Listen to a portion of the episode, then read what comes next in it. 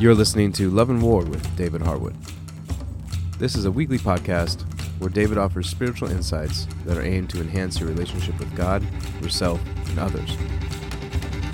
If you are edified by what you hear, please recommend this podcast to people you love.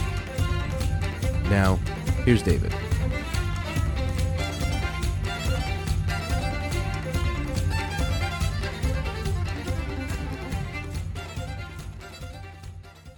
Day 15, Morning. His great love for us stirs us to reciprocate. He commands us to love him, and then he wins our hearts, or is it the other way around? It was certainly the other way around with Israel. First, he rescued them from slavery. Then, a grateful nation was commanded you shall love the Lord your God with all your heart and with all your soul and with all your might. Deuteronomy 6 5. I reiterate, first he wins our hearts. God earned Israel's love, and for those with eyes to see, he has earned ours too. Sometimes he woos us through revelations of our prophetic destinies. Jeremiah 29 is an example of this. Jeremiah 29, 10b through 14a. I will visit you and fulfill my good word to you to bring you back to this place, for I know the plans that I have for you, declares the Lord, plans for welfare and not for calamity, to give you a future and a hope. Then you will call upon me and come and pray to me, and I will listen to you. You will seek me and find me when you search for me with all your heart. I will be found by you, declares the Lord, and I will restore your fortunes. This word was given to a crushed, hopeless people. They were in exile. God revealed through his prophets that their circumstances were their own fault. Had God forsaken them? No. God was still after their hearts, beckoning them to seek Him with all their heart. If they returned to a faith filled, loving reliance, God would respond favorably. He would restore. They were helpless, weak, at the mercy of cruel conquerors. How could God ever restore them?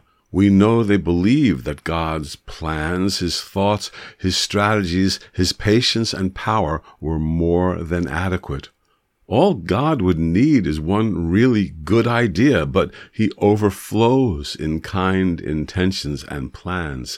It's almost like he manufactured the desert's sands to illustrate how many good thoughts he has toward those who love him. Psalm 139, 17 and 18. How precious also are your thoughts to me, O God! How vast is the sum of them! If I should count them, they would outnumber the sand. When I awake, I am still with you.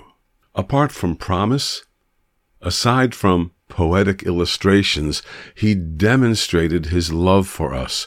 We can look back to the crucifixion of his son to consider the way he loves and values us. But God demonstrates his own love toward us in that while we were yet sinners, the Messiah died for us. Romans 5, verse 8. Why demonstrate his love toward us? He did this because he sought to prove to us his great love for us, to stir us to reciprocate. The foremost command is still the great command. God searched for a way to win our hearts and came up with Calvary. 1 John 4:19 We love because he first loved us.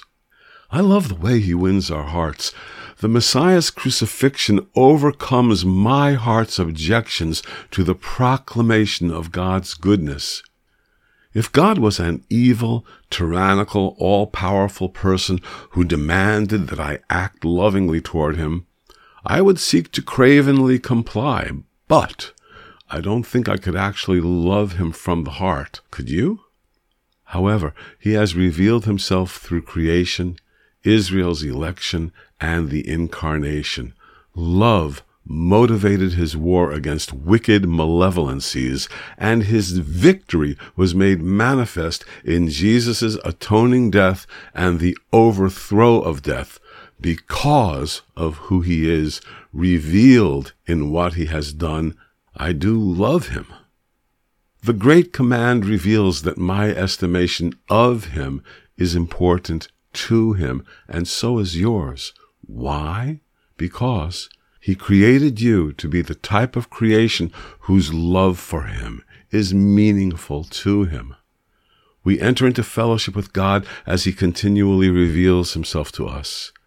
We can draw near through faith and inquire, Jesus, what do you love about our Father? Father, what do you love about your Son? We can draw near through faith and request, Living God, show me the goodness of your Holy Spirit. As you seek Him, God will make the scriptures come alive to you. God will show you things intuitively by the Holy Spirit that are in line with the Bible. Friends, this is relational love.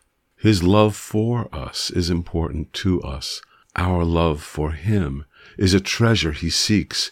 In His estimation, our love was worth the warfare he waged at Calvary. This has been another episode of Love and War with David Harwood. David is the pastor of Restoration Fellowship in Glen Cove, New York, and is the author of several books, including God's True Love and his latest, Growing in Love with God, a 40 day collection of meditations for both morning and night.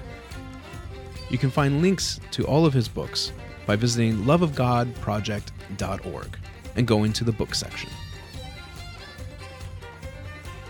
If you'd like to get in touch with David, you can follow him on Facebook at Love and War DH. The theme song for this podcast was written and performed by Leonard Jones from the album Skirmish. As always, thank you for listening, and please share this podcast with your friends.